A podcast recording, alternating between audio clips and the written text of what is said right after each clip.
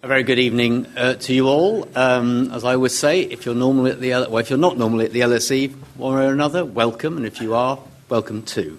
So, um, my name's Tony Travers from the Department of Government and the School of Public Policy. This is uh, an European Institute School of Public Policy event. And as you can see, it's about Brexit, the Constitution, and the future of the United Kingdom. And indeed, it's a lecture and a response, followed by questions and answers, uh, from or to celebrate the launch of uh, a book uh, by Professor Vernon Bogdanor on this very subject. And indeed, there are, as you will have seen as you came in, a pile of, there is a pile of books on the way. Uh, just out there, outside, and should you wish to um, purchase one, uh, then you'd be very welcome to do so. And indeed, the author will then sign them, or one of them, well, as many as you want actually, here on the stage. At no uh, extra charge. At the end, at no extra charge, as he kindly says. Now, uh, so that's the first thing. Uh, I'm going to welcome our two uh, guests in a moment, but I'm always, I always forget to say uh, the, there's a hashtag uh, for all of this, which is hashtag LSE Brexit, for those of you who wish to tweet about it. Now, I'm just going to say um, two or three uh, words about the issue. I don't want to uh, go into subjects you're about to hear uh, in detail from Vernon about, but I just would, uh, on a personal note, like to make the point that. Um, Brexit, whatever you think about it, whether you're in favour or remain, whether you're fed up with it or just love every minute of it, has inadvertently told us much about several aspects of the UK's constitutional settle, settlement. It's told, about, told us quite a lot about the way referendums uh, determine or don't government action. It's told us about the respective powers of the executive and the legislature, the role of the speaker. Wasn't expecting to see that one. Whether MPs are representatives or delegates or a mixture of the two the respective roles of ministers and civil servants, the use of secondary legislation, and on and on. There's a long list of things about which we have learned a great deal in a very short time. And it's not over yet. We will soon find out when, whether, and if, and how uh, members of parliament find a way of getting control of the government agenda. Possibly they will, possibly not, but we'll find out very soon. And what I would say just by way of beginning this evening, is that Brexit is surely taking us towards a different constitutional settlement of some kind.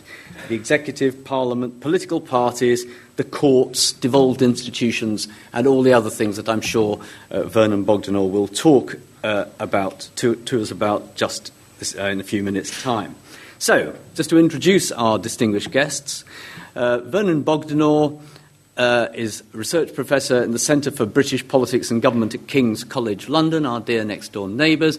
But beyond that, is, he always chides me for saying this, without question, one of Britain's, if not Britain's, leading constitutional experts. Catherine Haddon, another good friend of the LSE, senior fellow at the Institute for Government, and a determined watcher of not only Brexit, but all things to do with the way uh, government is developing in the United Kingdom. What's going to happen is Vernon will speak for about half an hour, Catherine will then respond. We'll have a couple of questions sitting on the stage, and then we'll have about three quarters of an hour for you to join in, make points, ask questions. We'll end at 8 o'clock. So, without further ado, ladies and gentlemen, Professor Vernon Bogdanor.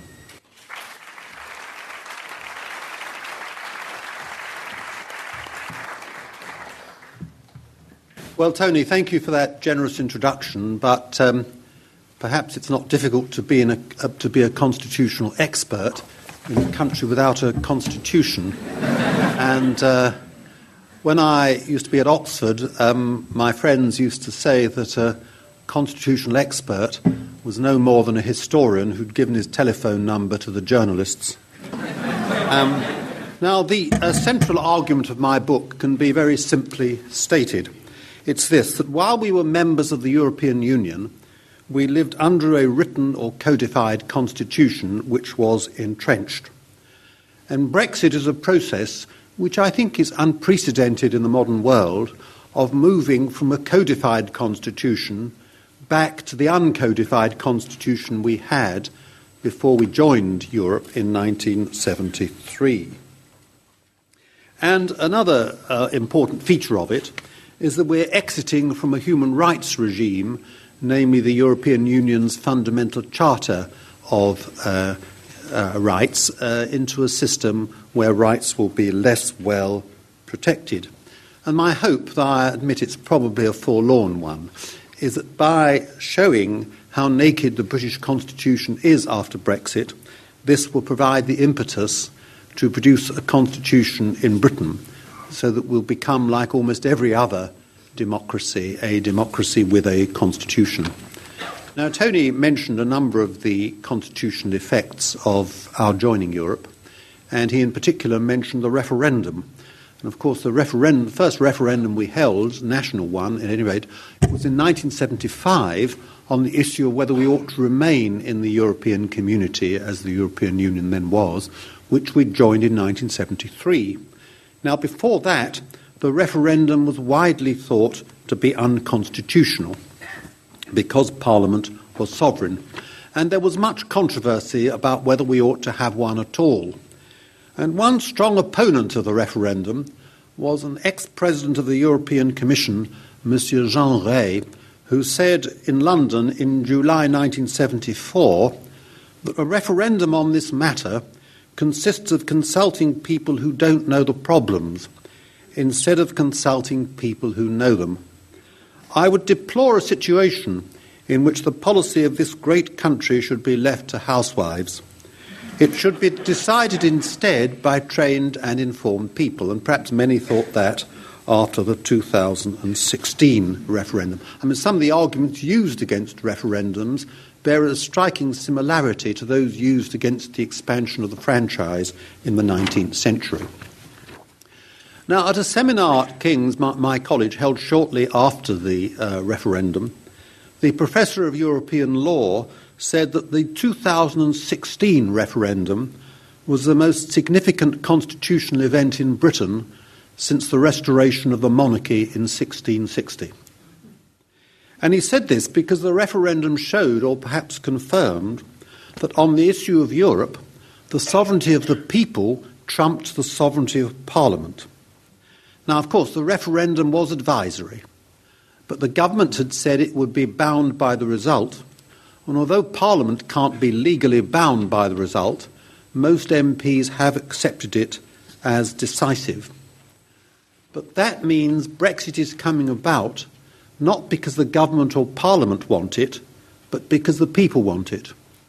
And government and parliament are, for the first time in British history, enacting legislation which they do not support. The majority of the cabinet, which is legislating for Brexit, supported Remain. The majority of MPs, around two thirds of MPs, supported Remain.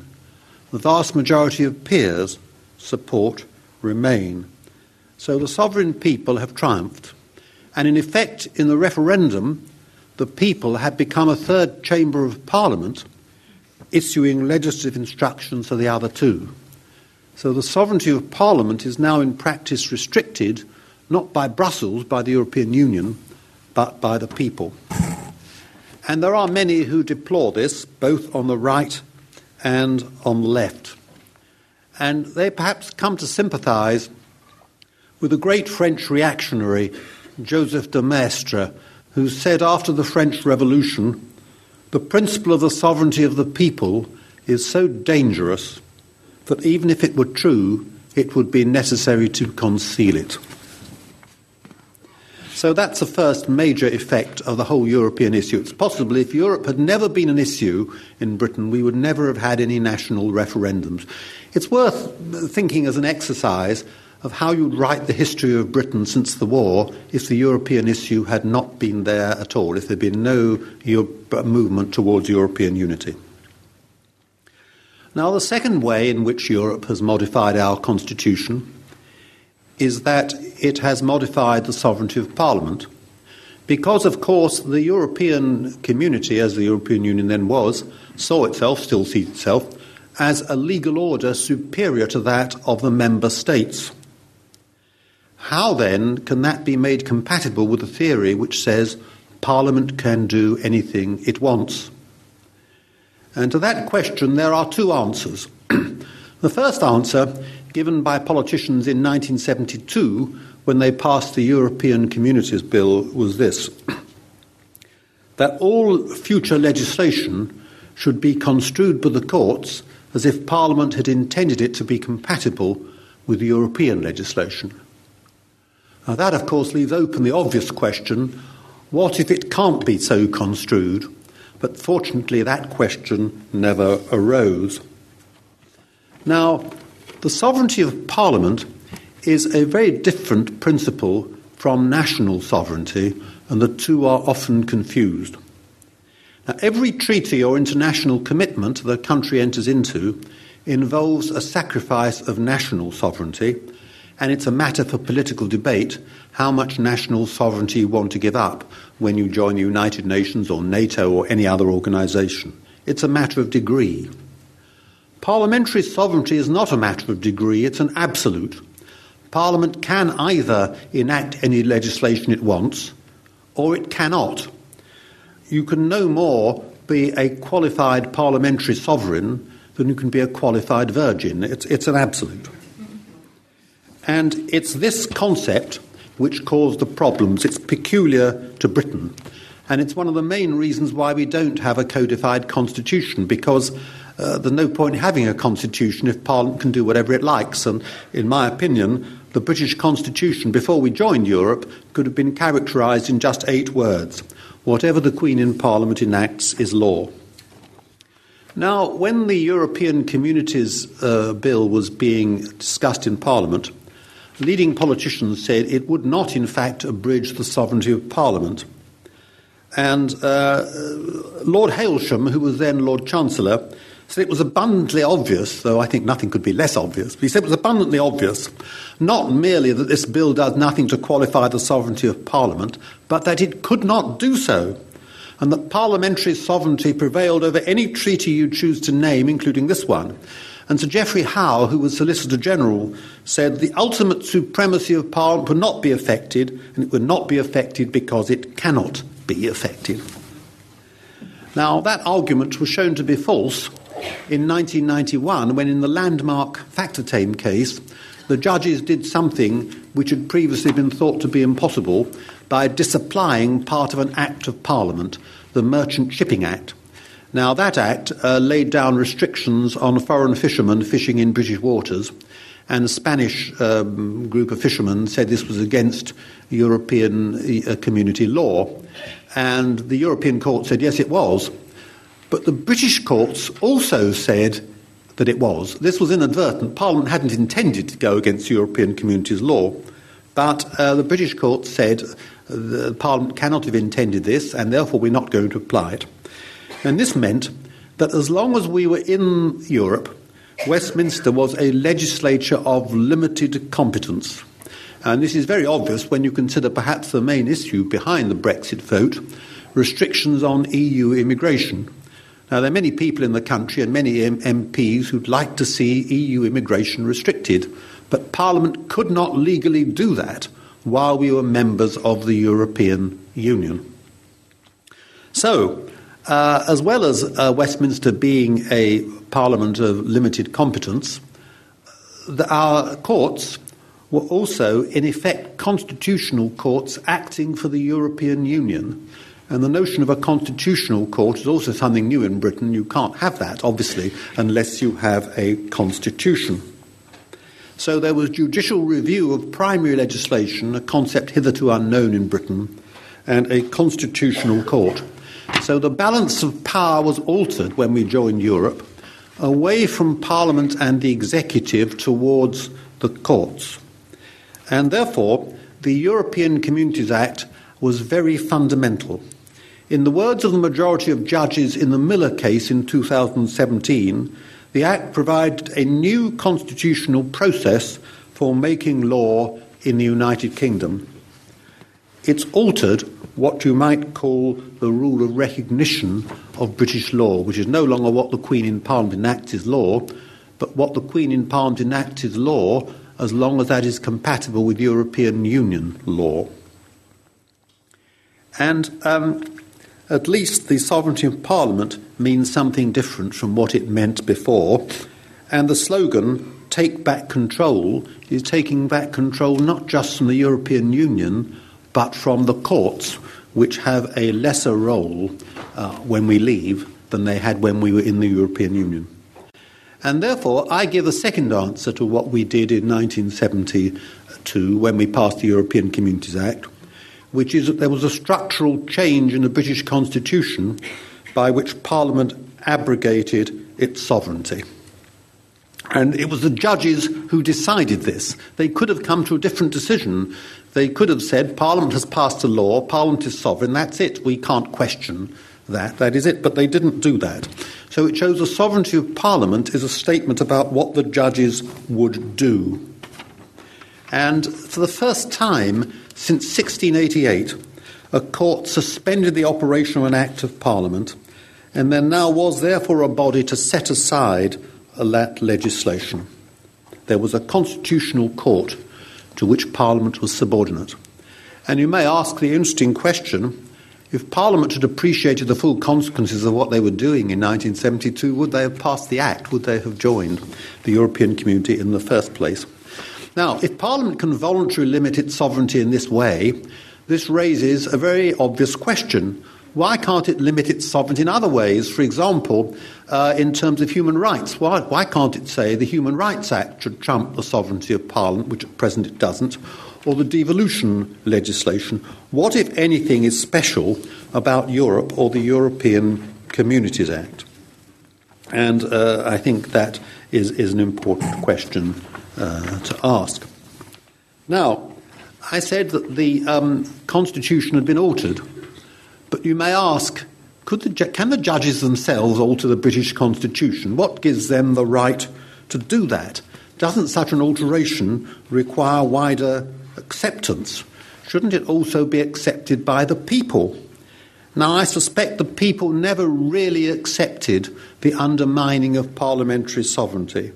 Perhaps they might have done if we'd remained in Europe for longer than we have, for the 46 years, but I doubt if the primacy of European law ever gained widespread popular support. It didn't really have deep roots among the British public. So, I conclude on this point that the, sovereign, that the um, entry into Europe transformed the British Constitution. Now, that was carried further by the European Union's Charter of Fundamental Rights, which came into effect as a result of the Lisbon Treaty in 2008. And this draws on the European Convention, but it's quite separate from the Convention, and it has 54 articles. It's much wider than the Convention, and it includes many rights which are not in the Convention. For example, the Convention includes a right to education, but the Charter adds to it a right to health care. Uh, the Charter also has what the Convention doesn't have, I'm sure you'll be pleased to hear, a right to academic freedom. But perhaps the most important right in the Charter is the Article 21 right to non discrimination on grounds, and I quote, such as sex, race, colour, ethnic or social origin, genetic features, language, religion, or belief, political or any other opinion, membership of a national minority, property, birth, disability, age, or sexual orientation. Now, it applies only when the member states are implementing EU law, but since it's part of EU law, it means that any national laws which contravene those rights will be disapplied by the courts. Now, Britain did not incorporate the Charter in its domestic law and had what it thought was an opt out, one of many opt outs we had while we were in uh, Europe. And ministers said it would not apply to Britain. Tony Blair, the Prime Minister, told the Commons in 2007 8 it is absolutely clear, though nothing was less clear, it is absolutely clear that we have an opt out from the Charter. And David Miliband, the Foreign Secretary, said the treaty records existing rights rather than creating new ones, equally absurd.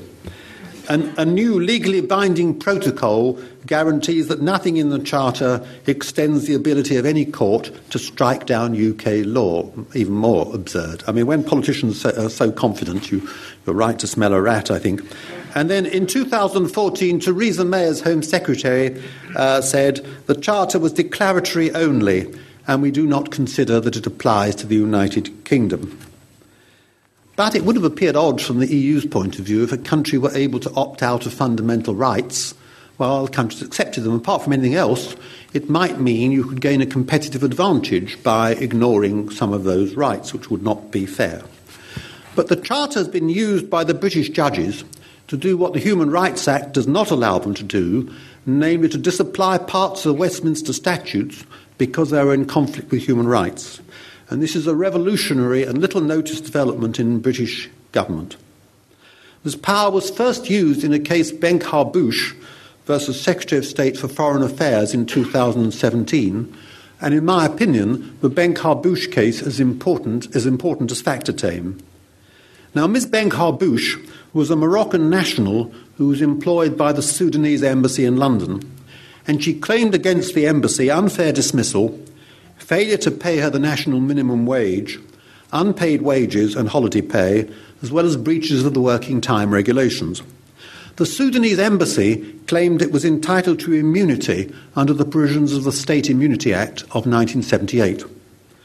But Lord Sumption, speaking for unanimous court, ruled that sections of the Act conferring that immunity were incompatible with Article 6 of the European Convention, providing for a fair trial and therefore right of access to a court. The remedy for this would be a declaration of incompatibility under the Human Rights Act, which itself has no legal effect, it's merely a statement. But Article 47 of the EU's Charter says that anyone whose rights have been violated has the right to an effective remedy. And if the Convention had been violated, Lord Sumption said, so must the Charter have been. And so he concluded that in a conflict between EU law and English domestic law, this must be resolved in favour of the former, and the relevant parts of the State Immunity Act must be disapplied.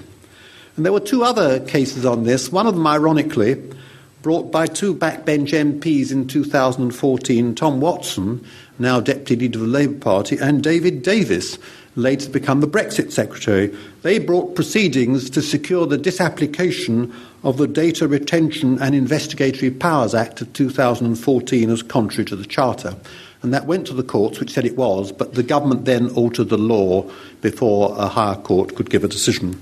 But you may feel some irony that a leading Brexiteer, David Davis, brought proceedings to question the validity of an Act of Parliament on the grounds that it offended against European Union principles. So the Charter revolutionised the approach of British judges to the protection of rights. Now, the Charter is almost the only part of EU law that is not being incorporated into our law when we leave. Most of our laws, being EU laws, being incorporated, uh, so that Parliament can decide whether it wishes to keep it, modify it, or repeal it. But the Charter isn't. And the government said they will preserve the rights, but they won't have a special status because judges will lose the power to disapply legislation which conflicts with them. And you may say, well, what value does a right have if it's at the mercy of a sovereign parliament? Now, the other 27 member states remaining in the European Union are, of course, keeping those rights, and their laws on human rights are subject to the scrutiny of the courts. So you have to ask yourself the question are our parliamentarians in Britain so much more sensitive to the protection of human rights than parliamentarians in the other 27 countries that they should be entrusted with this function? And I leave the answer to that to you. Now, the um, uh, third area, sorry, fourth area where um, we're affected by leaving the EU is on the question of devolution. Because um, the devolution legislation presupposed, as the Belfast or Good Friday Agreement did, that Britain would remain in the European Union. To take one example, in the devolution legislation, there are certain reserved functions like foreign affairs and defence, and any function not reserved is entirely devolved. Now, amongst those devolved functions are agriculture and fisheries. But would you really want four different systems of agricultural subsidies in Britain? Particularly when agriculture is subject to trade negotiations with other countries after Brexit, and the government has to assure another country that it has command of agriculture. That's one of the topics in, in negotiation. And it may be that if it had been known that we were going to leave the EU, we wouldn't have devolved, in effect, the whole of agriculture and fisheries to the devolved bodies. But the EU was, as it were, the glue that held devolution together in this way that it ensured an internal market within the United Kingdom and, of course, within the EU as a whole, because you couldn't have different systems of agricultural protection and fisheries and so on because they were run from Brussels. So devolution was fairly meaningless. It was all run from Brussels, but that ensured an internal market. Now, that internal market uh, is unravelled and the British government took the view, not, I think, uh, um, uh, um, unwisely, that they needed some assurances the internal market would be preserved. So they're keeping some functions in those areas, not all of them, but some of them, uh, at the centre.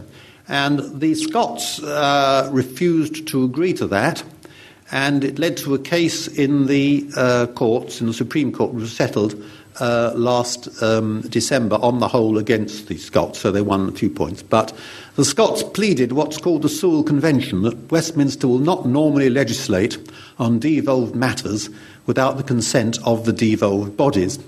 Now, that had been put in statute in 2016.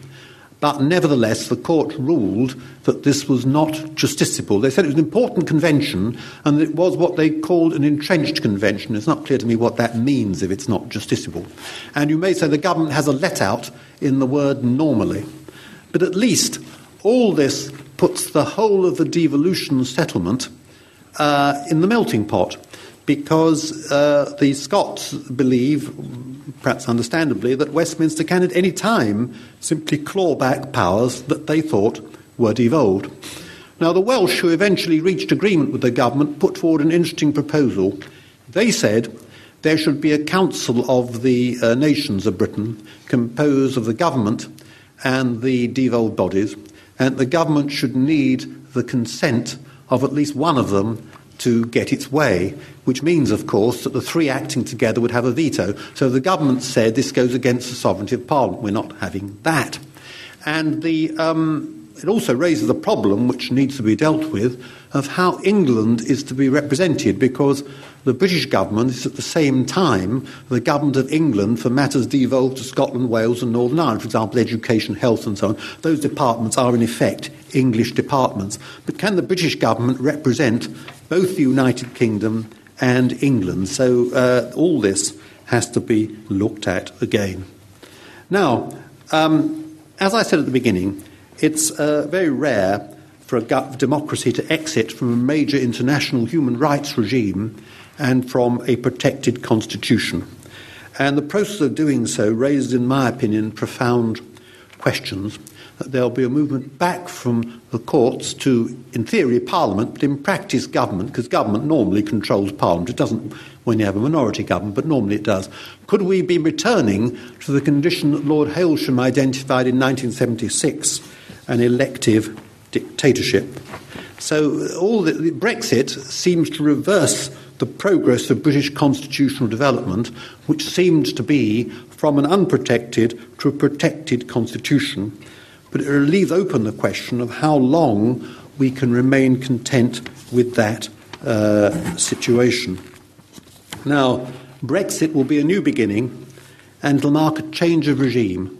46 year regime, short regime, which, during which we were members of the European Union and bound by its laws. Now, might it be that we are approaching a peaceful constitutional moment where the nakedness of our constitution and the concatenation of interconnected constitutional problems pressing insistently for resolution cause us to think about our own constitutional arrangements? Could it be the break in, consti- in continuity that will herald our own constitutional moment? I certainly hope so. Thank you.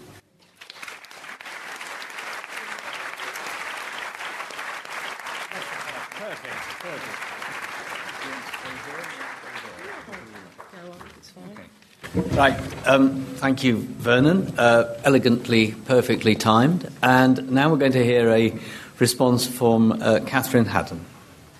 Thank you. Seamless uh, crossover there between the two of us. Um, I just wanted to start with Vernon's points earlier on about constitutional experts are uh, people who uh, get telephoned by the media. I'm afraid, Vernon, I don't think you experienced this, but they are now also someone who gets stuck into debates on it about it on Twitter day in, day out, because that is pretty much my experience of uh, certainly the last six months, but actually quite a lot of the last two years, and seems to be the only thing that defines me as a constitutional expert. Um, that and the fact that I am also a historian. Um, so this book has, has, been very interesting. I think obviously very timely. Uh, a lot of debates that we are having, and also very useful in uh, explaining a lot of the sort of crucial issues that uh, people are trying to get to the heart of in looking at the constitution and thinking about Brexit. Uh, some of what uh, Vernon relates in the book is about uh, this failure to get to the crux of the constitutional implications of membership and the initial efforts of Macmillan, Wilson, and Heath governments to join, uh, that they had a more pragmatist perspective. Um, even as the bill was passing, the concept of parliamentary sovereignty blinded them to the fact that they were giving it up. Uh, Hailsham and Howe declaring it was impossible for Parliament to bind the hands of future parliaments. Therefore, parliamentary sovereignty would trump any treaty. Um, this concept and the idea that national sovereignty must still exist and therefore parliamentary sovereignty also, and, and Vernon uh, makes an important point about how these two often get confused. You can see a lot of that in the debates and the course of the negotiations that we've had over the last uh, two and a bit years uh, of all of this. Um, and all about the discussions about how now unilaterally the UK can act in enacting the result of the referendum. Uh, we do have a historical constitution, one that grew and evolved based on tacit understandings and not necessarily deliberate design and uh, this idea of some kind of creative break that, that brought it into being. Uh, and it's, it's been reinvented time and again, particularly this concept of parliamentary sovereignty. And these are still the stories that people are telling themselves today uh, historians, MPs, the media, the governments, they're all talking about issues about how much power Parliament has on, all, on a huge number of issues. Um, but in actual fact, things have moved on, as Vernon sets out in the book, and there is no going back to pre 1972. Uh, and I would argue that it's not just this issue about, as Vernon sets out in the book, the sort of the key structural ways in which the Constitution has changed and is very difficult to reverse. But it's also about how perception of the Constitution has changed during all of this period. Um, we've seen the way in which uh, successive governments glided over the tensions that might exist in giving up uh, concepts of sovereignty um, and perhaps this is partly because of the way we conceive of our constitution as some kind of ethereal, malleable thing rather than something that can be fundamentally altered. But we're now challenged into looking at this. I want to touch on some of the themes that the book delves into. I'm not going to go into all of them. There's big issues around how we do referendums, whether that's the future for this country, big issues around devolution, human rights, and so forth. But I'm going to touch on some of the ones that uh, affect my daily existence, uh, certainly in trying to explain them. One is collective cabinet responsibility. Um, I would argue slightly differently from Vernon that uh, although this is something that perhaps we are seeing challenged more and more, actually prime ministers have had the ability to flex it uh, quite often. Uh, there, Vernon talks about the way in which it was challenged so that and changed so that uh, different governments, not just during the referendum but also during the coalition period, um, saw formal sus- suspensions on it. But actually, there's a sort of deeper issue which is about how cabinets frequently leak. This is nothing new. Um, and this is fundamental to the concept of collective cabinet responsibility. And you've seen that during the course of Brexit. Boris Johnson at times drove a coach and horses through the idea of collective cabinet responsibility, but, but the Prime Minister allowed him to do this. On a number of occasions, he broke it by writing newspaper articles, giving interviews, setting out a position clearly not agreed at Cabinet. Uh, but she could always have fired him. and she chose not to. So I'd argue that it's a convention whose power partly lies in how prime ministers use it, how it becomes a tool for them to force ministers into line or to force them to resign if they do not. Uh, and it's also a tool, therefore, for cabinets in how they. Uh, can threaten to resign, and we're seeing that again at the moment, the, the degree to which uh, Cabinet are suggesting to her that if she doesn't uh, follow the course of action they want, she'll get another load of mass resignations. Um, on the issue of the rights of the citizen, this for me goes to a very interesting question about how the public, the media, and politicians view the Constitution. Where do they think authority lies in it? Uh, this is about both who determines what is or is not constitutional, but also who enforces it has the experience of having uh, the ECJ increased the view in the public and in the media that courts can be the arbiter and a formal authority on interpretation. I'll come back to this later. Um, also, what isn't covered in the book is the way in which Brexit has actually challenged Parliament in a number of different ways. We've seen during the process of Brexit a huge number of conventions that are now under pressure. We have the Miller case about the triggering of Article 50. We've got a two year parliamentary session. Uh, we've had uh, ministers misleading the House. We've had the governments routinely ignoring opposition days. Uh, we've got issues around pairing of MPs, how the humble address is being used to try and force information out of government. Uh, I can keep going on. They all collectively raise questions about whether Parliament has the tools, whether it's uh, been challenging its own rules to try and find the means to be able to navigate Brexit. But it also goes to the crux of this te- tension where people want a final arbiter uh, and saying that Parliament makes its own rules, which I keep having to sort of point out to people how it works, uh, and can change them in it want, doesn't resolve this. And you see this in other uh, factors as well. One of the interesting things to me is the status of constitutional documents. Maybe Vernon and I can talk about this afterwards. It's quite interesting for me. Um, and how perception of them is changing. One is, again, Parliament and explaining what Erskine May is and how the clerks interpret it, but it's only advice. Uh, how, uh, but the other is the ministerial code and how definitive that is. This started off as literally just the Prime Minister's letter to their ministers of uh, how they should behave, but is now, it, it's called a code, is now been seen as something that has some kind of constitutional power or, or people what seem to want it to. Um, we now have a much more formal process about how ministers get investigated when they're accused of breaching it. But ultimately, it's still the Prime Minister's document, and they get to decide interpretation of it and punishment. So there's all of these changes that are going on. Uh, but the issue in all of this is about what do we do next? And I agree with Vernon that the UK is undoubtedly codifying in an ad hoc and unplanned fashion. The question is whether, given this ad hoc and unplanned way over so many centuries it developed its constitution, this is the right way to alter it, or whether we need some more fundamental process and, and, and need to get into that now. Um, certainly, Brexit, alongside other changes since 1997, have left us with a very unsettled and uncertain constitution, with lots of discrepancies, lots of conflicts, and lots of areas that are quite confusing to explain to the public, to the media. Uh, Vernon argues in the book that uh, codification may be necessary now, maybe even unavoidable now both to tackle these constitutional uncertainties and also, as he's just said, because of the lack of protection that it now has. But the issue in all of this is not just whether or not we need to codify, but it's also about how we do it.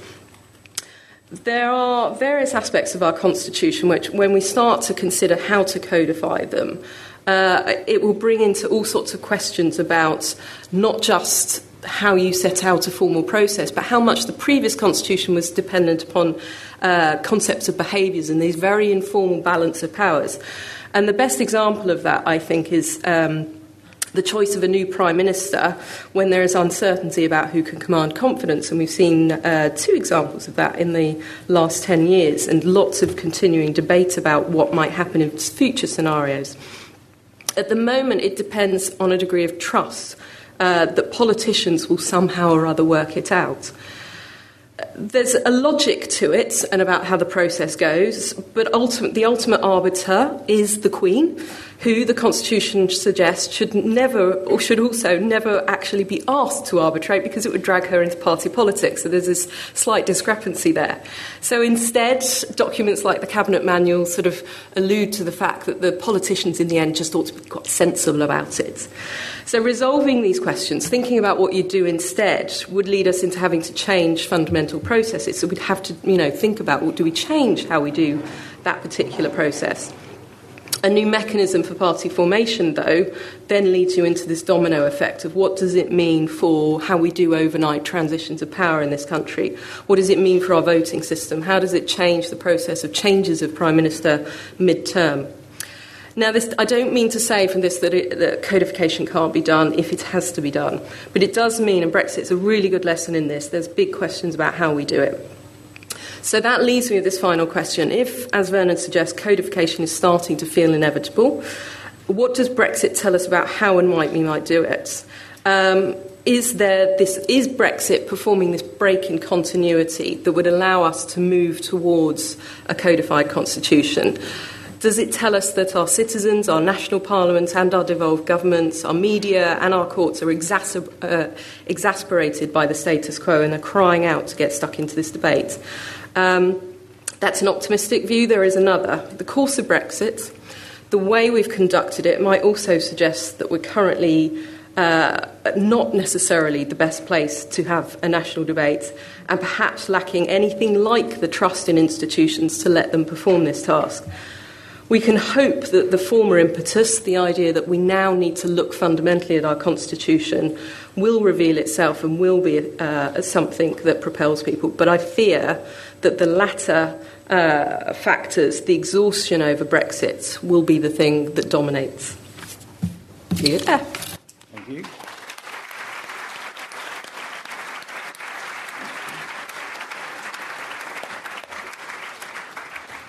Okay, well, um, thank you both very much. And just um, to begin the, the, discussion that we're now about to have, um, I suppose the building on actually something Catherine's just said towards the end here, Vernon. The, I mean, you're arguing, I think, or you are arguing that there is a moment here that something has happened, a rare and unusual moment has occurred that might, you hope, trigger um, a new way of thinking about the uncodified British Constitution that would lead to it being either better codified or completely codified. Not putting words into your mouth. Now, the question then, in a sense, how that might be delivered. I mean, you know, in other countries, you know, try constitutional conventions, uh, all the kind of things that you can see other democracies try. But as far as I can see, as of today, not only is there no apparent uh, great move towards that, but say, I mean, your book obviously, but you know, the rest of the country are not rising up this evening. There's the people in this room perhaps, but uh, others not. But, but more than that, and Catherine made this point at the end, the very people who in the end would have to draw it up are deeply, deeply damaged by the very process that the country is currently going through. They're not tr- politicians were never much loved, but there's clear evidence they're not trusted. And yet, it, in the end, it would have to be the executive, which has remained powerful in this process, that would have to do it, unless there was some agreement to hand over the process to a constitutional convention or, heaven help us, experts or somebody else. So, what, what steps might need to be taken to lead this moment producing that kind of profound, multi century, in Britain's case, change the way we think and behave and act? Well, as I said, I think one impetus will be the need to rationalise our devolution settlement. But I think more important than that, I think people in Scotland and Northern Ireland have thought a lot about the Constitution. People in England, not as much. And therefore, I think before we start, we have to have what I suppose an academic would call a learning process. I think there has to be a debate and discussion. I think that's best done by an equivalent to what in the past used to be called a Royal Commission, which would take evidence, not, for heaven's sake, just in London, but around the country, to get an agenda going, to get debate and discussion about what the issues are that should be looked at in the constitution. Then obviously experts would have to draw it up, lawyers probably. But then, of course, it would have to be put to the people in a referendum, and it would probably need more than a simple majority, perhaps a minimum turnout. But it would have to be not passed not only by Parliament, but by the people. As Catherine was implying in her final comment, it can't be simply a top down exercise and, and, shouldn't be. So it would take some years. But I, I think we could begin with a charter uh, which, as it were, rationalises the devolution settlement and lays down what the principles for what powers we can devolve and what need to be kept at Westminster to keep the social and economic union going. Catherine, the Institute for Government puts an enormous amount of time and effort every year into all these kind of issues. I mean, do you feel that there is an appetite or a sense or a sort of desire to use this moment to build something new? I think there's there's definitely an appetite and a frustration there, um, but I don't know whether it would translate into that kind of activity. And I, I mean this both on the part uh, from the point of view of the public, the media, those that ought to be engaged with this, but also actually the politicians themselves. On the wherever is the you know other side of Brexit, whether you want to talk about sometime in the next month or whether you look at the sort of years to come of how we actually turn it into a future relationship and bring a lot of these statutes back. There's an awful lot that needs to happen uh, in Parliament simply to turn a lot of existing European legislation into national law. And the process of working through all of that is a mammoth task. You know, we talk about thousands and thousands of pages worth of legislation that will need to be go through with a fine tooth comb and lots of parliamentary uh, interest. But the other side of this is during the whole of Brexit, we're seeing more and more wider domestic policy being neglected. And I just don't know that any national government at this stage, certainly in the next five years, possibly ten years, depending on what happens in the next month, um, will just have the reserves of energy and uh, the priority to do something like this when they've got the here and now of having to do all of these sort of first order tasks. Vernon, any response to that? Well, I think on the question of human rights, I think part of the problem is that people regard the Human Rights Act wrongly, in my view, as a kind of villain's charter, that it deals with people who perhaps shouldn't be very closely protected by the law. They, the public don't own the Bill of Rights, the, the Human Rights Act. And I think a proposal that Dominic Grieve has made would, could help remedy that. He said, paradoxically, if you had a wider range of rights, they might appeal to more people. For example, if you had a right to health care in the Human Rights Act, that would affect a lot of people, make people think these rights are for us. They're not just for people who've broken the law or asylum seekers or suspected terrorists or whatever. And therefore, you get wider acceptance of the whole notion of rights, and paradoxically, a greater concern for the rights of sometimes unpopular minorities. And I think that would be one way in which you'd get popular backing for human rights and greater protection of human rights. As I say, it, it does seem to me rather unusual that we trust our MPs with this important function, whereas most other democracies don't. And related to that, presumably one possible accidental consequence of all of this is that the judiciary, Supreme Court, courts in general, are more activist, as, and they, they may and they have become more activist, yes. and, and, they've got into realms of law that would have been unthinkable um, 20, 30 years ago. And this surely, from their point of view, yes. Is a an obvious place. But they may decide not to, but they'll be they'll argue either way within the judiciary, I assume. But to take the place of something which has gone. Yeah, I think it's an important point, and I, I try to make that in my book that the judges may themselves fill that gap in rights. They filled, in my view, a gap with Factortame and Benkharbouche. They could have come to different decisions. And um, it may be that they will simply say any um, act which purports severely to limit civil liberties should be disapplied. For example, suppose Parliament passed an act, as it nearly did in 2003, denying asylum seekers a right to appeal uh, if they're refused by a tribunal permission to stay. Now, that makes the Human Rights Act worthless because if you can't get access to the courts, You, you, you, can't, you can't access your rights. Now, if that had been passed, it was by the Blair government, if that had been passed, would the courts have disapplied it? Would they have ignored it? Said you cannot, Parliament cannot legally deprive someone of access to the courts. I think they might well have done, and that might well happen in the future. I think if we'd been here um, 60 years ago, and if I'd said to you, look, Parliament is going to disapply uh, um, an act of Parliament, sorry, the judges are going to disapply an act of Parliament, and they're going to disapply an act of Parliament because it entrenches against human rights. They don't, they'll never do that. But they have, and uh, I think you're right, the judges are now much more activists than they were, and they might fill this gap. Okay, right. I'm going to open this now to the floor. We've got about 36 minutes, and I'd like, uh, to, as ever, to take perhaps two or three questions at a time, try and make them short, and um, say who you are if you like to. And I've got one here, one here, and um, front of the uh, balcony there. Okay, so um, here, yes, you've got the microphone.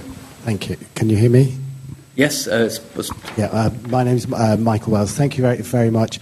Could I have two very quick points. Do we, if we don't have a con- constitutional convention and Brexit happens with the Irish border and potentially Scottish independence, do we have time? That's one, you know, that might, if it takes a number of years to, to have a codified constitution, maybe we've not got that time. And the second point, um, Catherine mentioned that you know, now the Twitter sphere is alive with comments about constitutionalism. Neither of you mentioned the digital world or digital rights. Are we not also in a, a world where the parliamentary institu- the institutions we have are kind of a little bit, they are 20th century and before? We, we live in the digital age, and so that's where the debate needs to go. Thank you. okay. uh, Veselin Dimitrov uh, from the government department here at the LSE. Uh, would it be possible to argue that um, the shift from uh, a codified constitutional order to an uncodified one, uh, rather than marking a return to the sovereignty of Parliament, would actually weaken Parliament, paradoxically? Um, would it be possible to argue that Parliament was actually stronger vis a vis the executive when it operated within a codified constitutional order than it uh, would be in an uncodified constitutional order? And if that is true, that obviously reinforces your argument that we need to replace the uh, European codified constitutional order that we would be losing with a new uh, codified uh, constitutional order within the United Kingdom. Very good. And Yeah, uh, Mark Pettit, ex LSE from about 30 years ago. Um, more specific and current question on the existing constitution. Um, I'd be interested to know what the panel thinks about how Parliament will react in the next month uh, in terms of its ability constitutionally to, to stop a no deal if the executive's line is it's no deal or my amended deal or my current deal. okay, the executive uh, and Parliament the legislature. Um, Vernon. Well, um, if Parliament were to stop a no deal uh, against the wishes of the government, um, I think that would not be constitutional because um, extending Article 50 implies that we continue for longer than we might otherwise have done uh, with various expenditures in the EU, and it seems to me that can only be authorised by a government department and a minister responsible to a government department. Uh, I take the view, and I said this in an article in the Sunday Times, that of course Parliament can do what it likes, but if it wishes to adopt an alternative policy from that of the government, it has to get a new government. In other words, a sensible thing to do would be to appoint, to vote to appoint Yvette Cooper Prime Minister. Um, and then she would follow the, the Cooper Boles policy, or Nick Boles, the Cooper Boles policy. But the, um, there's a good reason why the executive, the legislature, has never negotiated a treaty. You can't, 650 people can't negotiate a treaty. So Parliament's role in this is restricted either to accepting the deal or rejecting it. If it rejects the deal, given the default position, is we leave without a deal unless it can persuade the government to um, follow a different policy. So um, I think, although I, I personally remain, I'd like to see Britain remain, I don't think Parliament can take that power. I, I, I may be wrong. Um, Just to stop there, I mean, yeah. that, that does sort of beg all sorts of questions about sovereignty of Parliament, really, doesn't it? I mean, paradoxically, that um, somehow the, the famous sovereignty, the mythical, sacred sovereignty about which so much of this is about, actually only applies when the executive allows. No, Parliament can do what it likes, but there are only certain ways in which it can do it. It can, it can, it can reverse Brexit, it can do what it likes, but the means of doing some of these things must be to replace the government with another government. Um, if that is its wish, which it can do at any time. It can pass a vote of no confidence in the government at any time. There was one which failed, but it can have another one. And then it can make it clear that um, Nick Boles or Yvette Cooper, whoever it is, has a majority in the Commons for the alternative policies that they personally propose. That is, that is the machinery by which Parliament can secure its wishes. It cannot secure its wishes by taking on an executive function of negotiating a treaty and it's never done that. And it's not rejected a treaty since 1864. The meaningful vote cannot be as meaningful as people say. It can't, the treaty can't be amended because then it's not the one that Theresa May signed, or the legally binding part of any withdrawal agreement. It's, it's legally binding, and if you amend it, you're untying the package and you then have to get the EU to agree to that. They're not going to negotiate with 650 people. They'll say, who is, who is the government of the country? Um, so Parliament can't issue an instruction, you're saying? But instruction has no legislative force. What do you mean? I mean, you're saying Parliament, Parliament cannot pass a statute in, a, by a standing order dating back the early 18th century. Parliament cannot pass a statute involving the expenditure of public money. That must come from a Minister of the Crown who's in charge of a government department which alone can authorise public expenditure.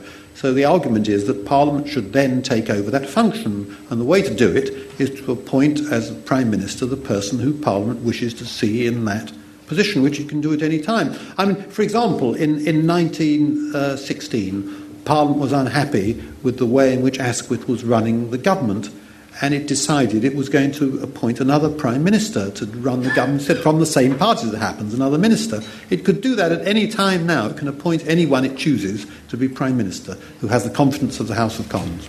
I would differ on this interpretation slightly. I totally agree Parliament cannot do it itself. It cannot negotiate with the uh, EU itself. And yes, that point about uh, money orders is, is very important to this.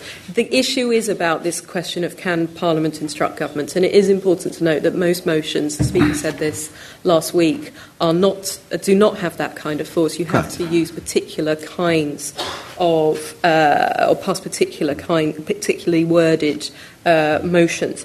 Um, however, I, this comes to the heart of the issue about whether or not the government recognises the sovereignty of Parliament and how it treats instructions from, from Parliament. Um, and yes, okay, it's not anything that's perhaps legally binding, and ultimately, Parliament's only recourse is voting no confidence uh, in the government and replacing it or leading to a general election. However, we've seen in the humble address that the government has at times accepted that Parliament, when uh, it so orders in a way that is recognised as being some kind of instruction, um, the government did feel beholden to obey. And, and the humble address and the way in which it's now being interpreted uh, is a really crucial part of that because, as far as the government's concerned, with uh, FOI, with the Public Records Act, and uh, other means, uh, there are provisions in that that pr- protect sensitive government debates, the ability to be able to decide policy, and so forth. The humble address doesn't have any of those protections. And, and, the fact that within government, within the civil service, people are concerned about what is the knock on effects of that. If there's no protection whatsoever, nothing is, uh, um, can be prevented from being uh, published in this way suggests that it, it's showing some recognition that an instruction from Parliament is in some way definitive and that you either accept it or you resign. And Theresa May, on a number of occasions, has shown that. Now, that in itself is not binding, of course, and you could end up seeing this standoff uh, between government and Parliament on this. But uh, at the moment there's still some recognition that that exists. Well, I'm not sure we disagree. The sovereignty of Parliament can only be expressed in statute. It can't, it's not expressed in resolutions or wishes, which a government may or may not choose to accept depending on the political vicissitudes. Um, I'm not sure there's any disagreement about that. And uh, it might, but it might at some point. So we must move on. I thought I started this, so I'll no, move no, on. But I mean, there's a, it might decide at some point that there's a sort of parla- sort of parliamentary force majeure that it, it, the executive needs to respect simply for it, the executive's capacity, the cabinet's capacity, to carry on governing and indeed to get itself off a hook that it's put itself on. Well, if Parliament wishes to uh, pass an act um, preventing Britain leaving the EU without a deal, it needs to repeal the European Community's Withdrawal Act, or the relevant part of it, which specifies a particular exit day which can only be altered by a ministerial order. And therefore, at any time, Parliament could repeal that act. That's what the sovereignty of Parliament means. If Parliament can, any, any day, tomorrow, uh, the day after, can, can start the process of repealing that act. So far, hasn't done so. Okay, let's move on to the second question. Well, the second question. Two other yes, questions, actually. On, on the scrutiny. The second yeah. on the scrutiny. Well, it's fair to say that um, parliamentary scrutiny has improved enormously since we joined the EU. I don't think it's necessary to do with the EU, but the development of public bill committees and, and witnesses appearing before uh, these committees, legislative committees in the House of Commons, development of um, select committees in the Lords, and of course select committees in the Commons. So I think, contrary to the public perception, Parliament is probably now more professional than it's ever been. It's fair to say the Commons, at least, did not carry out its function of scrutiny of EU legislation very well because it's not a very glamorous activity, no political payoff to it. And that, you may say, is a justification for an unelected House of Lords because the experts in it were prepared to spend time on the very detailed and rather boring um, work of scrutinising EU secondary uh, legislation. Um, on the first point, the only reason I didn't mention digital rights was pure ignorance, and I'm not even on Twitter. I don't know whether I'm ashamed to say that or uh, proud.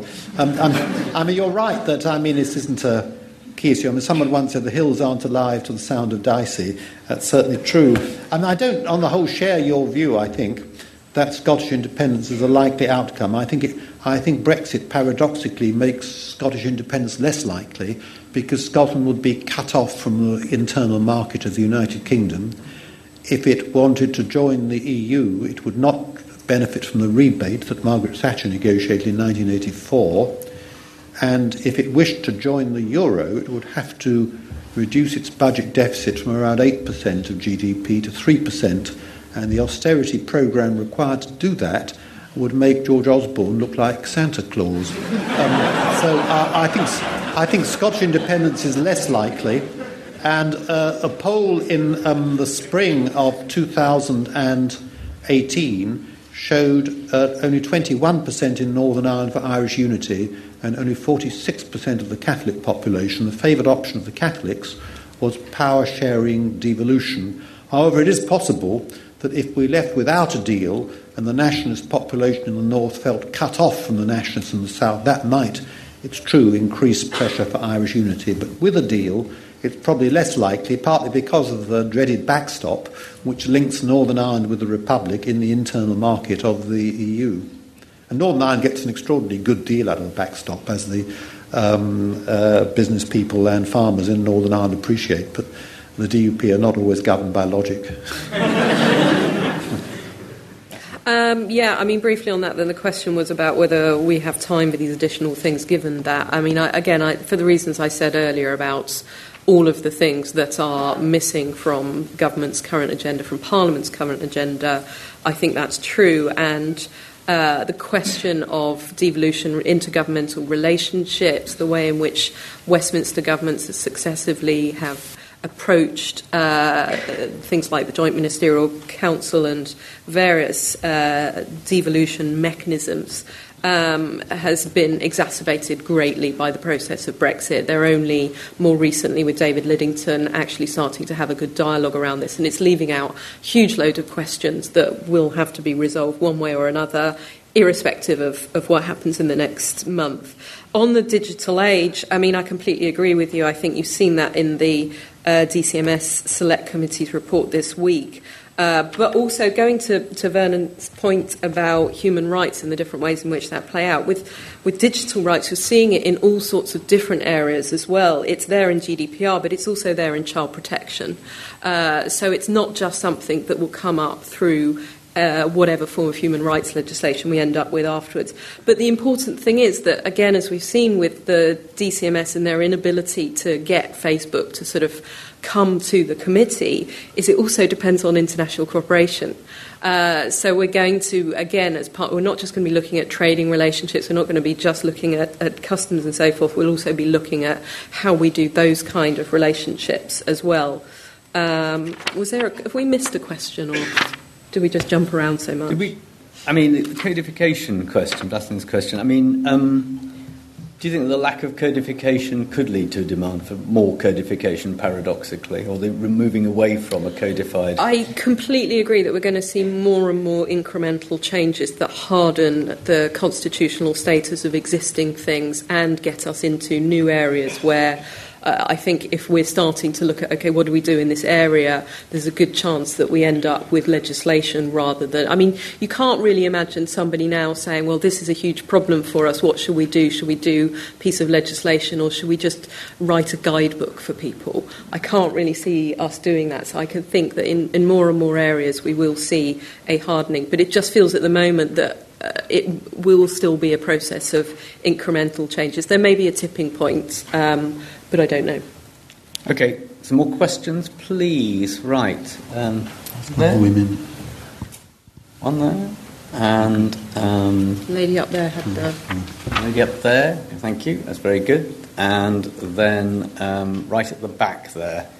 Okay, so.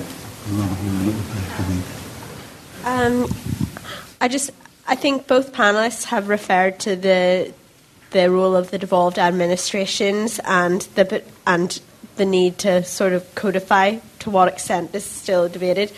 Isn't there an obstacle to some extent that a codification is seen as ever closer union, which is going to be difficult to get buy-in from uh, Scotland and Northern Ireland? Because whilst there might be an appetite for power sharing and devolved, there isn't necessarily appetite for what could be perceived as something that's going to tie them ever closer, particularly if it's seen as top down from England. So that the uncodified arrangements the UK has actually allowed this dispersal of power. And okay, very good. And one at the back there, yes. Hi, yeah. Um, my question was on the incremental change and sort of the legal constitutionalist arguments and what what role will there be for the judiciary, and how far, like the experts think, they'll have a hand in constitutional reform? Judiciary and constitutional reform, and where was the third question? Somebody will remember. Right at the back there. That's right. Is that right at the back? Wait a minute. Uh, two microphones are now heading towards you. Thank you. Um, we um, a bit more about the past, about the impact that the EU's had on the constitution. I just really wanted to ask, looking more into the future, um, Brexit was kind of one of the main reasons was England wanting independence from the EU, and I was wondering, do you think once we've left the EU, will this have a revival of English nationalism or any impacts on devolution within the UK, and also just any changes on like English votes for English laws, for instance? Okay, great. Uh, right. Um. There's that last question. Good, good question. And um, Englishness is very much associated with Brexit. You're right, and you may argue that Brexit is the form which English nationalism took. But Scottish nationalism, Welsh, Northern Irish nationalism, to some extent, took the form of seeking devolved institutions. England did not seek devolved institutions; it sought to leave the European Union. You're also right that there's an English question about devolution, and um, I don't think it's met really by English votes for English laws, which I actually think, frankly, is a rather silly idea. And I don't think anyone living in Sunderland or Penzance says, oh, good, England's now properly represented because we have English votes for English laws. But I think the so called Northern Powerhouse, which George Osborne initiated, does have the potential to deal with Englishness, because the English problem is in part an imbalance between London and the rest of England. And I think the metro mayors created by the powerhouse, Northern Powerhouse, there are now, I think, seven of them. Um, now, I think one third of England is now governed by directly elected mayors. I think that um, uh, is uh, great progress.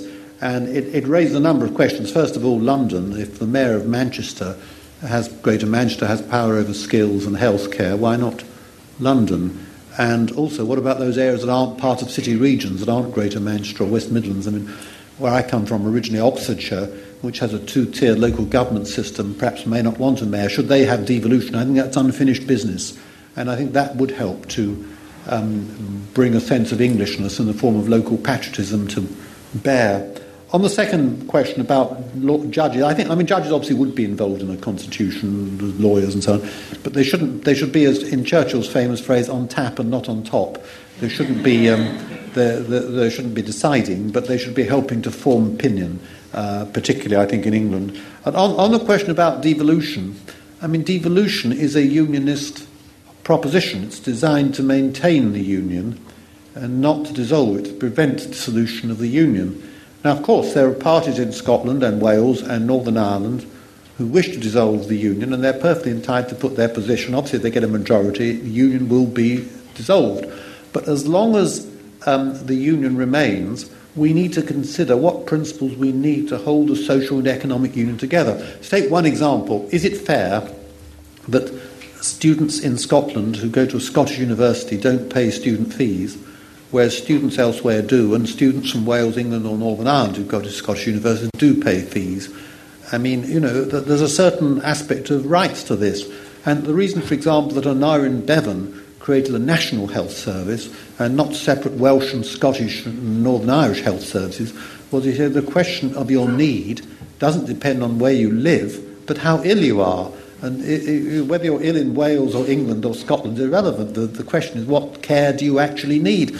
And he said sheep don't change their character when they cross the Welsh border. And so, you know, someone ill doesn't become more or less ill when they cross the Welsh border. And if a certain provision is right, uh, then it should be right across the country. And I think there's certain matters on which we, we hold to that view. For example, I think most of us would say it was wrong that the old age pension should be devolved in different parts of the country. And, and I think we have to draw a line between what the social and economic union requires as well as the constitutional and political union. I mean, I'm very unhappy about the fact that Scotland alone lowers the voting age to 16, not because I'm against it, I'm in favour of lowering the voting age to 16, but I thought, think it should be done for the whole country, uh, not, in, uh, not for one unit out of, out, out of a number.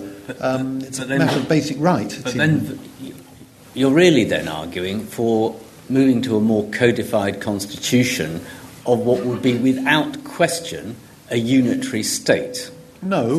Well, it wouldn't no, be. No. It doesn't sound like a federal constitution. What you're describing. Well, it sounds um, quite the opposite. If you if you live in in uh, Germany, for example, uh, certain things are held to be the responsibility of the federal government. We've devolved much more income tax than the most um, uh, liberal federal government. For example, Switzerland, uh, the federal income tax is 12, 12.5% of federal uh, income taxes at the federal level. We've devolved almost the whole of income tax to Scotland and Wales, which I think was a grave error because it means that Scottish and Welsh MPs have much less of a role than they did. Now, I'm strongly in favour of devolution, strongly in favour of devolution, but uh, I, I, want also to hold the union together, and um, I think we need to work out what principles are needed to, to, to do that. And um, some, sometimes we do things in an ad hoc way, in a panic, I think, after the Scottish referendum. And there are certain obligations which I think need to be held in common in a unitary state. Now, we'd all agree with that on certain matters, surely. For example, on, on race relations and things of that sort. Most of us would say that about the right to an abortion. We think it's wrong that that should, uh, most of us, I think, that in Northern Ireland, um, you, can, uh, you, you, cannot get an abortion uh, on the National Health Service, so you have to travel at your own expense and pay to secure one either in the Republic or this, the rest of the United Kingdom. Uh, I, I, think most people would say that's something that shouldn't be devolved. And the question is where do basic rights end and where does devolution begin? And that's a question we haven't discussed much. Okay. Um, yeah, I mean, on that, uh, I won't get into all of the stuff you've just been discussing because you both uh, very good on it. I would say that um, successive governments have had very inconsistent policies towards devolution. We've seen so many different things tried. Uh, you know, the mayors now seem to be uh, the model that that we're going towards. But obviously, we've had you know efforts towards regional assemblies and others, and I think that's part of the issue with with all of this when it comes to uh, regional devolution. Um, I think on this question, though, about ever closer UK union and the impact of codification, the interesting one for me, and I'd be keen to hear Vernon's thoughts on this, is the Sewell Convention, because that's one where you may uh, you know, is it in Scotland's favour to want a hardening of the constitution when it comes to that, seeing as it it's basically ignored? Um, but if doing so, would they want a different uh, convention? So, how, when you've got that argument between the two of them about it, uh, would we end up with where would we end up in terms of a hardening of that part of the constitution? The one thing I'd say about uh, devolution and all of this is the interesting thing is how.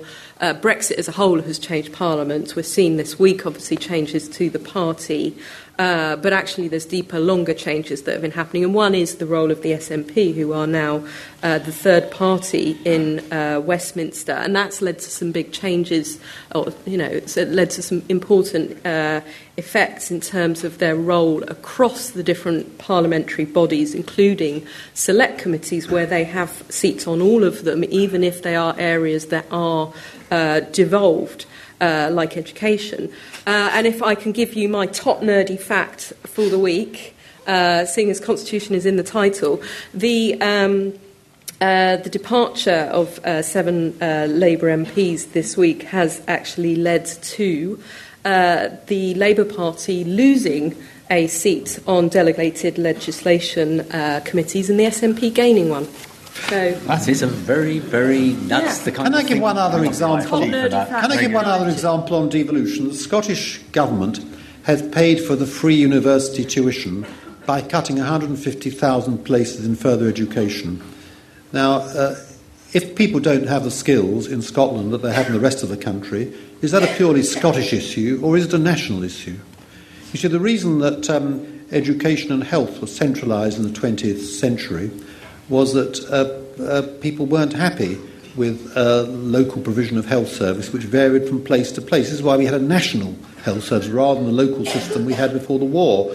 Is skills a national issue, the lack of skills a national issue, or is it a devolved issue? This is something perhaps we ought to think about. Right. Okay. One more round of questions. We think. Now I'll come back to you down here. Let's take one at least from the balcony. We need to get some. Okay. Right in the middle there. With the hand up. One. Blue shirt person here and lady with the red top. I'll come back to you. I'll take a fourth one. The lady there as well, also in the red top. Okay. Am I right in thinking that uh, when the government lost e-vote by over 200 votes uh, on the specific deal, in the past that would have been regarded as a vote of no confidence, Yeah, yeah. issue of confidence in the government, and the government would have had to uh, uh, resign. Uh, uh, do you think that um, in your codified constitution, uh, would you go back to that uh, uh, convention, Yeah. or, or, or would you continue as it is now? Okay. That's one. Take the blue man in blue shirt. Yeah. On the question of judges not giving up their uh, relatively newly uh, found powers, um, Hold the microphone at a right angle. um, after the Maastricht Treaty, they were able to, you know, get a hold of uh, a, a, a, a I'm sorry. It maybe not be your fault. Shout at it. on it. Um, after the Maastricht Treaty, they were able to, you know, get a tag to, to um, take on their new powers. After the Shout. Go on. after the withdrawal from the EU, you talked about, you know, maybe they will step into the place uh, for the disappearing of their rights. How, how will they tag on their powers? How will they um, keep hold of these powers? The judiciary you're talking about. So how will the judiciary keep on? Get. I mean, if they try to evolve new powers, how will they keep them? Okay. And there were two other questioners. Uh, the lady here and. Oh, you've had. There and then here. Okay. Hello, hi. Um, yes, I was hoping that you could explain to me, um, or just give me your thoughts, something about the con- the um, the implications of citizens, people who've been citizens of Euro- European Union for many years, going back to being subjects, um, subjects of an ancient monarchy. Um, it seems to me that this is something that also hasn't happened since 1688, and yet nobody's talking about it. And um, the thing I find most astonishing is that people of this country can vote by quite a narrow majority to take away the citizenship of millions of people. I mean, I find that absolutely astonishing, and most Remainer, you know, many Remainers like me feel exactly the same about it. And then, of course, Theresa May at the at the Tory Party conference called us citizens of nowhere. Um, and I, I, think lots of us would rather be citizens of nowhere than subjects of an ancient monarchy.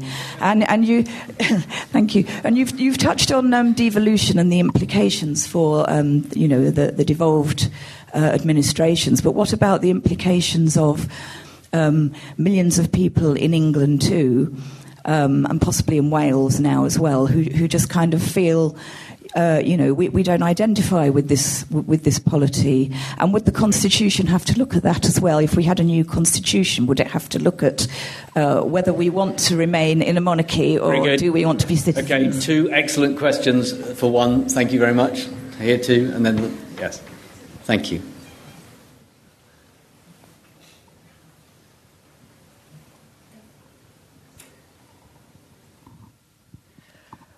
We've seen some interesting changes in the um, role played by the Speaker recently. How far do you think that will stick, and how would you see it developing? Absolutely, I mentioned the Speaker. I'm fascinated by that. Okay, right. Um, well, the Speaker's made a number of controversial decisions. I, I think they'd be less controversial if it was thought that he was, if it was not thought that he was doing so because of his own political views and a speaker like the Queen should be neutral. And I hope this doesn't continue because if it does, when the speakership election comes next time round, uh, MPs won't ask who's the best for the job, but which speaker will be most likely to support the political party that I'm in. And that would be, I think, a, a bad thing. I, I think the speaker has been wrong, not necessarily in the decisions he's made, which may be the right ones, but in allowing it to be thought that he's, he's a Remainer and therefore that these decisions may have been influenced by his political views. He should. Hold on just a second. Now, I want to ask Catherine to take that particular issue because it is a it is a very visible one in the public discourse at the moment. Yeah, I mean, to some extent, I agree, I agree with Vernon that the, the biggest issue is what implication it has for a future majority government uh, in you know when we have another speaker election because that's the big change that's happened here in terms of the process of choosing a speaker. Um, and, and that's the potential area of what, what does this imply for how future governments might treat uh, the election of a speaker. Um, uh, John Bercow would argue that his role is to protect minorities and the, to make sure that the House has time to debate, and this is a hugely important uh, area on which the House has a view, and that therefore his decisions have been part and parcel of that. But I agree, it's this issue about the perception of that role that's uh, that's quite crucial about it. And I think also it's just really drawn people's um, eye to it. Again, it goes to everything we've been talking about today. Having to explain to people that the speaker is effectively a force unto themselves, that they can interpret the rules of the House, uh, make speakers' rulings from the chair uh, create new precedents and reject previous one. Uh, you know, these are all areas, but um, they aren't in, you know, across all aspects of, of Parliament. Uh, and he, you know, only, I think it was last week, I s- sometimes forget which week anything happened because it all sort of, you know, comes into one, but I think it was last week. Uh, he uh, made a ruling which was uh, not a formal ruling. He, he, uh, there were all sorts of points of order about this very question about when does the House instruct.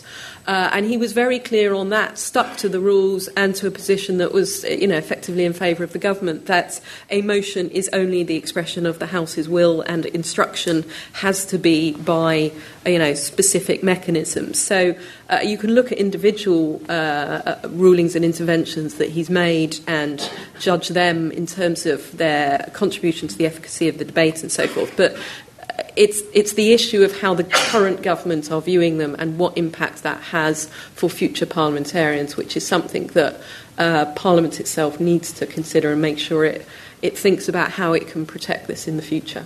Okay, now back to the 200 well, uh, the, the, lady who asked about um, being a subject and a citizen and so on, and um, um, the advantage of a constitution, it would lay out your rights, and I suppose from that point of view, you could see yourself more as a citizen and not a subject. And the lady had worries about referendums, and there you do. I, I agree. You need rules about referendums, um, and it would be better to have that in a constitution rather than an ad hoc way to be used at the discretion of the government when it wants one, and so on. We've got that to some extent in Northern Ireland. Um, no, no, it's at the discretion of the minister when he calls one, I think. If it appears to him or her that there appears to be a desire for Irish unity, that, that may not be enough. Um, how the judiciary will uh, um, operate, I think the judiciary may simply disapply legislation or part of legislation which they think entrenches on rights. They could say, I gave the example of um, um, a bill which denied access to the courts, and the judiciary may say Parliament cannot do that. I mean, uh, simply cannot do it. We don't recognise the rule of law trumps, trumps it. Um, they, they would have the, the final say. Um, the, the, gentleman who asked the point about the issue of confidence said absolutely right. Um, and the Fixed Term Parliament Act is the villain here, because before that you could attach a confidence vote to any major policy issue. Indeed, any major policy issue would be regarded as a matter of confidence. Now, under the Fixed Term Parliament Act, there has to be a specific vote of confidence. Now, in 1972, Edward Heath said that the second reading of the European Communities Bill was, an act of, was a matter of confidence, and if it was lost, he would seek a dissolution. And that was passed by eight votes. And you may say, if it hadn't been a matter of confidence, would it have been passed at all? In 1993, John Major was defeated on the social chapter of the Maastricht. He's a, uh, his opt out on the social chapter of the Maastricht Treaty. He came back the next day and said, It's a matter of confidence. Unless this is reversed, I will seek a dissolution. And the rebels came to heel. Now, Theresa May could have done that on the deal. She could have said, and indeed would I think have to have said, it was a matter of confidence. If the deal's defeated, I shall uh, go and seek a dissolution or resign and that may either have brought the rebels to heel or she would have been defeated with the consequences that I've mentioned. But as it is, Parliament has got itself in a bind because it's rejected a major item of government legislation, which in a way is central to its programme, but it's also rejected a no confidence vote against the government. So, I mean, the government hobbles on but can't get its major policy through, which is not sensible. I'd repeal the Fixed Term Parliament Act tomorrow. I think it's one of the silliest pieces of legislation we've had, forced on the Conservatives by the Lib Dems, it's worth saying. Uh, there was going to be, it shows the way the House of Lords work, the former Cabinet Secretary, Robin Butler, Lord Butler, proposed a sunset clause so it would end in 2015 and thought he had enough votes from the crossbenchers to get it through. But a number of crossbenchers found a dinner engagement on the night concerned. They can't be whipped, and so it didn't get through. Otherwise, it would have ended in 2015. Um, on this point, uh, the, the, questions uh, on uh, returning, uh, going from citizens to being subjects, and, and, and, all the, the points that you brought up around that. I mean, this goes to what I was, I was talking about in terms of how much trust there is in political institutions at the moment, and whether that allows us to have this kind of constitutional debate. I think it will come out of the specific things that happen to put Brexit into to practice, and that's a very good one to to raise. Um, but I, uh, I don't have a particular answer for you. I'm, I'm sorry. Um, uh, uh, but I think it's one of those ones that will just run and run, I'm sure. This, uh, one of my favourite topics, uh, even over the course of Christmas with my family, uh, is the question of votes of no confidence and the role of the Fixed Term Parliaments Act. I actually think that the convention, in a sense, hasn't ceased to exist, in as much as uh, it's you know entirely possible for any prime minister to say, "I personally consider this a matter of confidence, and I will resign tomorrow if you don't pass it." They can do that. What they can't do is unilaterally unilaterally call a general election as a result of it. They can put down a motion for two thirds of the House to. Um, uh, vote for a general election, Uh, they could put down a motion of no confidence in themselves, but they're unlikely to do that. Um, uh, well, I mean, you never know these days. Um, but in theory, the convention could still exist. It's just, uh, as with all conventions, it involves people continuing to recognise it and to use it and for it to have practical purpose. I think the fact that Theresa May, the day after the, the or uh, immediately after the loss, said people may see this as, you know, implying I've lost the confidence of the House, therefore, Jeremy Corbyn, bring it on. Um, but uh, she did then pass this vote of no confidence. The problem with that, I, I completely agree, there's huge problems with the Fixed Term Parliaments Act. Don't get me started on what happens during the 14 days if a vote of no confidence has been lost. But in this case, the issue is you've got a minority government, but this balance of power that exists that's, that the government can continue on uh, through a vote of confidence, and yet, as, as Vernon said, not get its legislation through. And, uh, but that is about the specific arithmetics of the House at the moment and the way in which that's playing out. It's also worth noting that historically, a lot of times, yes, there are cases where they would, uh, prime ministers would turn around and say, this particular vote I consider a matter of confidence. But actually, a lot of times, the vote of confidence would happen the next day. Um, uh, because of the loss of a big vote or something. So, in that sense, some form of the convention still exists. It's just that people don't really know how it could work best. And I, I agree we need to relook at Fixed Term Parliament Act. It is for others to say whether we can repeal it, whether you can put a prerogative power back into play, or whether we'd need to sort of change it to something else. But I will defer to Vernon on that because I don't like to bring the Queen into it. Well, she has been dragged into it on she and off recently, hasn't yeah. she? Uh, I mean, no fault of her own. Look, we've got to stop, I'm afraid. Um, just to, to, conclude before I thank our uh, speakers, one, one is, I think, as I was sort of opening it out at the beginning, there's no question that Brexit really has allowed us, encouraged us, made us think very hard about a whole range of uh, the cogs and wheels and so on within the British constitutional arrangements and will do for some time to come. Uh, listening to this evening's debate, it occurs to me that in addition to the Constitution, and the one might embrace the other, but the question of parliamentary procedure and how that is um, maintained, managed, how the Speaker's role has changed, and all that's another thing. May or may not be covered by a constitution, actually, but as a freestanding subject, it's come out to me even more than normal this evening as something we all need to think rather more about. My third thought is Europe's influence on British politi- politics is not going to go away very soon, is it? Um, and uh, last but not, not least, that the way in which the four nations of the United Kingdom fit together, or don't fit together, is itself absolutely unfinished business, and how England fits with the other three nations to make the United Kingdom.